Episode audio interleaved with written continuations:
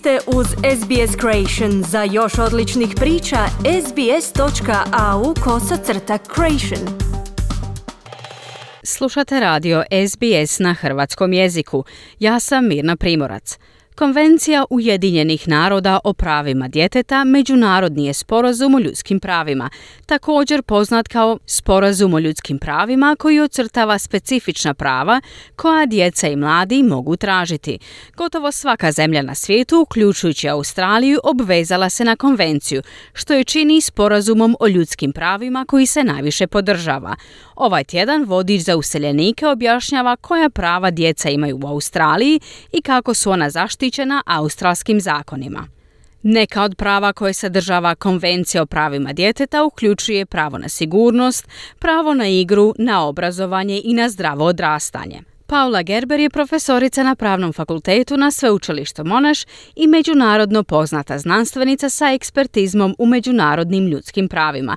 Njen fokus su prava djece. Ona kaže da roditelji imaju ključnu ulogu u pravu djeteta da odrasta zdravo. Australia benefits from the national healthcare system, Medicare, and all children, as soon as they're born, are entitled to that healthcare system. But obviously, the primary responsibility for Australija ima koristi od nacionalnog zdravstvenog sustava, Medikera, i sva djeca čim se rode imaju pravo na njega, ali očito je primarna odgovornost roditelja za održavanje zdravlja djece, odvođena liječniku i cijepljenja. Kazala je doktorica Gerber koja dodaje da djeca također imaju pravo na sigurnost bez obzira gdje se nalazila. Zakoni o obveznom prijavljivanju koji se razlikuju između australskih država zahtijevaju da se sumnja na zlostavljanje prijavi državnim službama za zaštitu djece. To se odnosi na slučajeve fizičkog, seksualnog, emocionalnog zlostavljanja, zanemarivanja i izloženosti nasilju u obitelji, objašnjava profesorica Gerber. The law imposes what's called mandatory reporting obligations on a number of professionals so that if they have reason to believe that a child is being subjected to violence or abuse or even neglect, then they must report that to the child. Zakon nameće ono što se naziva obvezom obveznog prijavljivanja brojnim stručnjacima, tako da ako imaju razloga vjerovati da je dijete izloženo nasilju ili zlostavljanju ili čak zanemarivanju, onda to moraju prijaviti službama za zaštitu djece, koji pripada Department of Home Services. Vrsta ljudi koji imaju tu obvezu prijavljivanja su liječnici, medicinske sestre, učitelji, policija i ljudi koji rade u vjerskim organizacijama, dodala je Gerber. Ona kaže da je u Australiji školsko obrazovanje obvezno za djecu između 6 i 17 godina. The parents have to make sure that they are attending school and the school has to make sure the children are there. So primary schools they have to check school attendance, take the roll twice a day and in high school it's at every class, every subject. Roditelji moraju poduzeti sve da djeca pohađaju školu, a škola mora osigurati da su djeca tamo.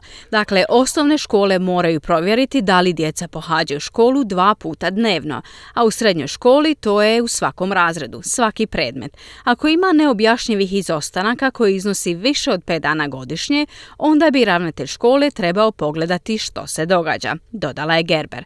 Ona navodi da se oko 20 tisuća djece školuje od kuće, ali da roditelji moraju podnijeti zahtjev za dozvolu i redovno dostavljati izvješće o napetku odjelu za obrazovanje. Djeci u Australiji nije dopušteno raditi u plaćenom radnom odnosu dok ne napune 15 godina. We have very clear laws about children being used in a work environment and the law says that the age at which a child can enter into labor practices is 15 Imamo vrlo jasne zakone o korištenju djece u radnom okruženju, a zakon kaže da je dob u kojoj dijete može ući u radni odnos 15 godina.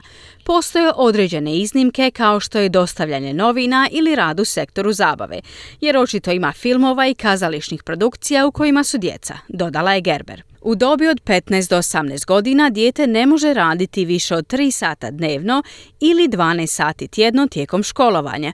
Tijekom školskih praznika to je 6 sati dnevno ili 30 sati tjedno.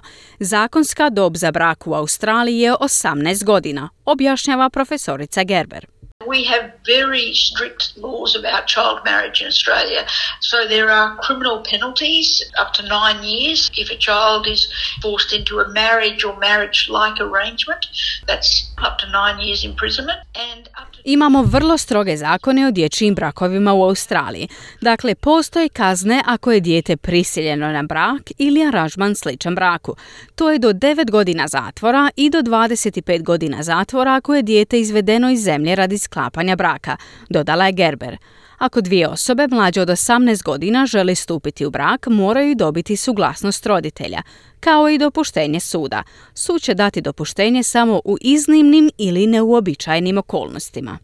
Doktorica Faith Gordon je izvanredna profesorica i zamjenica prodekana za istraživanje na Pravnom fakultetu Australskog nacionalnog sveučilišta.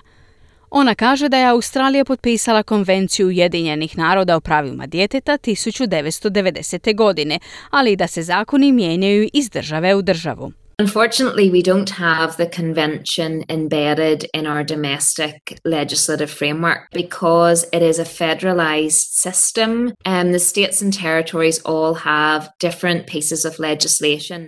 Nažalost, nemamo konvenciju ugrađenu u naš domaći zakonodavni okvir jer je to federalizirani sustav. Sve države i teritorije imaju različite zakone u vezi sa zaštitom djece i pravdom mladih.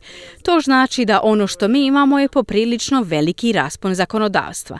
Za dijete ili mladu osobu u Novom Južnom Velsu može se primijeniti nešto što se ne može primijeniti na primjeru Viktoriji, kazala je profesorica Gordon. Paula Gerber kaže da su Australiji potrebni zakoni koji eksplicitnije utvrđuju prava djece i zaštite na koje imaju pravo. We have an international human rights treaty, and then Australia enacts laws to give effect to that. There is a convention on the elimination of racial discrimination, and Australia enacted the Race Discrimination Act. There is a convention on the elimination. Imamo međunarodni ugovor o ljudskim pravima, a zatim Australija donosi zakon da to provede.